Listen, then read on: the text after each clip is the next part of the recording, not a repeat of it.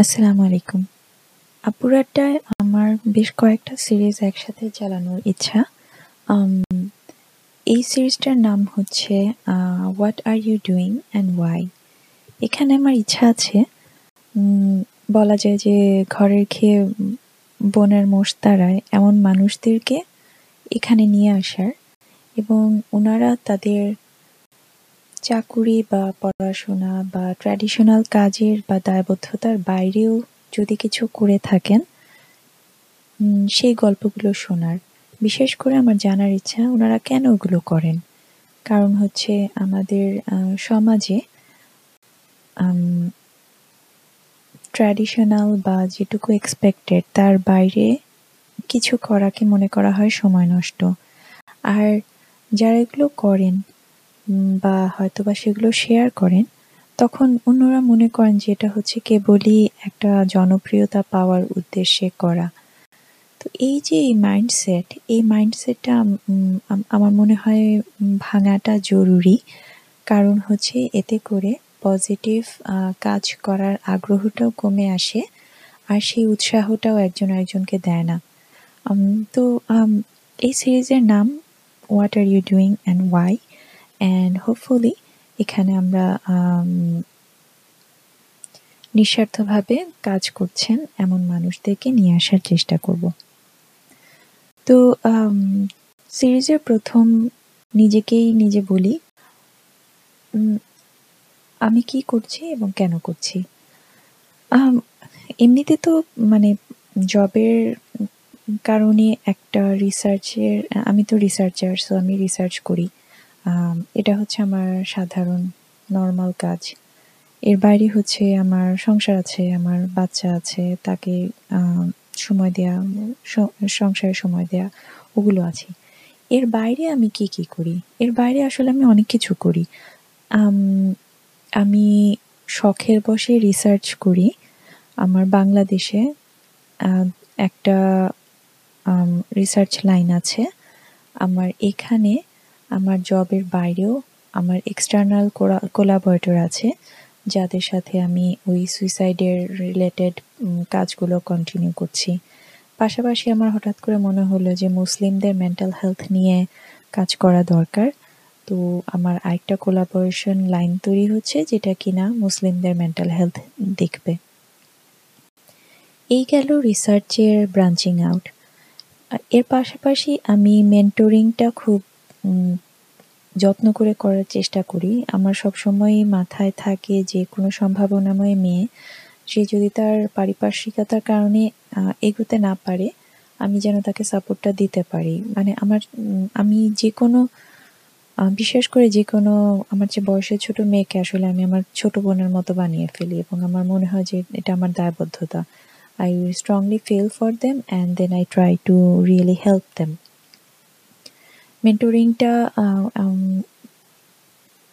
Informal ওয়েতে অনেক দিন ধরেই করে আসছি। এখন সেটাকে একটু ফর্মাল রূপ দেওয়ার ইচ্ছা আছে। So that's the second thing research is one mentoring is second লেখালেখি ফেসবুকে লেখালেখি, এটা আসলে একটা বলা যায় যে এটা করি কারণ হচ্ছে এটা আসলে আমার ডিকম্প্রেস করার একটা মাধ্যম। চিন্তাগুলো গুছিয়ে লিখে শেয়ার করাটা, এটা actually helps me to really really bring myself back to my thoughts so বলা যায় না যে আসলে লেখালেখিটা আমি মানে অন্য কারোর জন্য করি, এটা আসলে আমি নিজের জন্য করি। So that's the third fourth হচ্ছে আমার ইচ্ছা আছে একটা নন প্রফিট একটা লাইন তৈরি করার, যেখানে কিনা রিসার্চ রিসার্চের কাজগুলোকে একটু এগিয়ে নেওয়া যাবে এবং কোলাবোরেশনটাকে একটু সহজ করে ফেলা যাবে। That's something that I am working on fifth হচ্ছে আমাদের মনে হয় যে আমাদের মেয়েদের জন্য ফিনান্সিয়াল লিটারেসি বা ফিনান্সিয়াল ফ্রিডমটা খুব দরকার। তো এই কারণে সেভিংয়ের পাশাপাশি কীভাবে ওয়েলথ গ্রো করার, করা যেতে পারে সেটার জন্য বিভিন্ন option look up look up করা, এই কাজগুলো আমি টুকটাক করার চেষ্টা করি। তো এই হচ্ছে কাজ, এগুলো করছি। প্রশ্ন হচ্ছে, কেন করছি? উত্তরটা হচ্ছে, আমি একটা জিনিস দিয়ে খুবই খুবই ইন্সপায়ার্ড হই, সেটা হচ্ছে লাকাত খালাকনাল ইনসানা আহসানি তাকবিম তো আমি তাদেরকে উৎকৃষ্টতর করে বানিয়েছি। তো এই কথাটা, উৎকৃষ্টতর করে বানানোটা আমাকে সবসময় খুব ইন্সপায়ার করে এবং মনে হয় যে সত্যি তো আল্লাহ তাহলে আমাকে কতখানি সাধ্য দিয়ে বানিয়েছেন। আসলে আমার অ্যাবিলিটি কতটুকু? আমি সেটা পুশ করতে চাই এবং পুশ করে দেখতে চাই যে আমি ওটা কত দূর যেতে পারি। আরেকটা জিনিস যেটা, সেটা হচ্ছে যে আমার কাছে মনে হয় যে আমার সময়টা হচ্ছে আমাদের একটা আমানত। সুতরাং আমি ওই সময়টা কি দিয়ে, কিসে ব্যবহার করছি, কিসে খরচ করছি, এটা আমার মাথায় সবসময় থাকে। আমি ইন জেনারেল সময় যদি দেখি যে আসলে জাস্ট নষ্ট হচ্ছে মানে হচ্ছে যে যেমন প্রয়োজনের বাইরে বেশি বিনো এন্টারটেনমেন্টে চলে যাচ্ছে।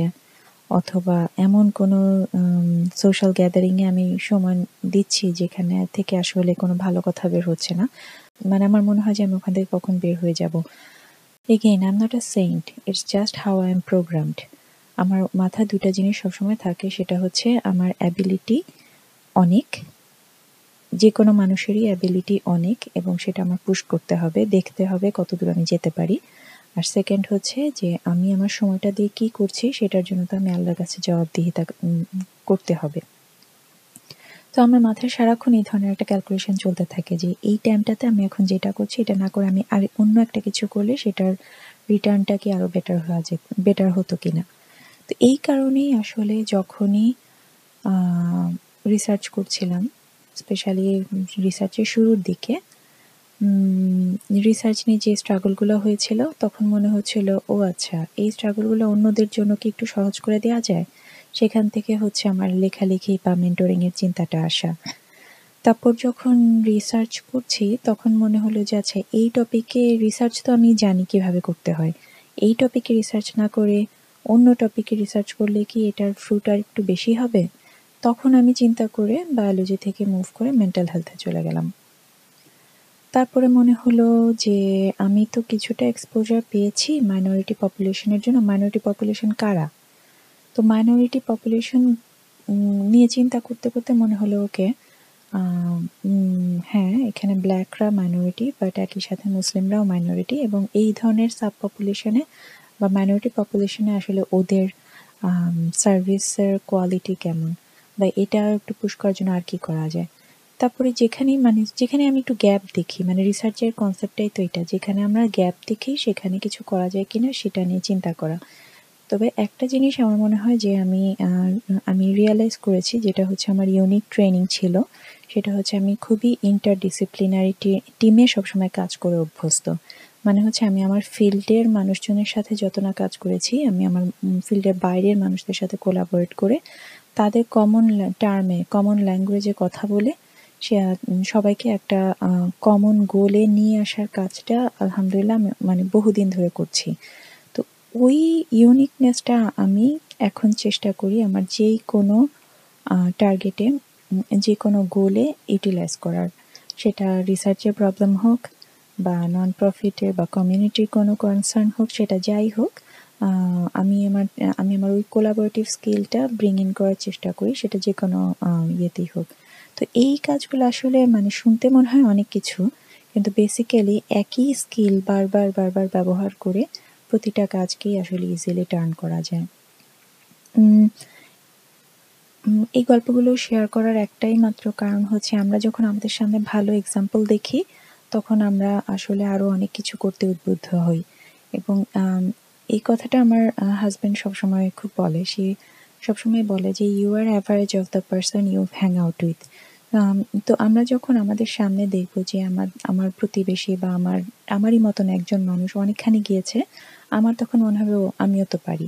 তো এইটাই একমাত্র কারণ আমি যে আমার আমার যেটুকুই সীমিত সাধ্যের মধ্যে আমি যেটুকু অ্যাকমপ্লিশমেন্ট আছে বা যেটুকু পরিশ্রম আমি দিয়েছি সেই জিনিসগুলো আমি অন্যদের সাথে শেয়ার করার চেষ্টা করি, যাতে করে অন্যরাও আগ্রহ পায় এবং নিজে একটা পথ খুঁজে বের করার চেষ্টা করে। আপুরাটে থাকার জন্য ধন্যবাদ। ইনশাল্লাহ আবার কথা হবে।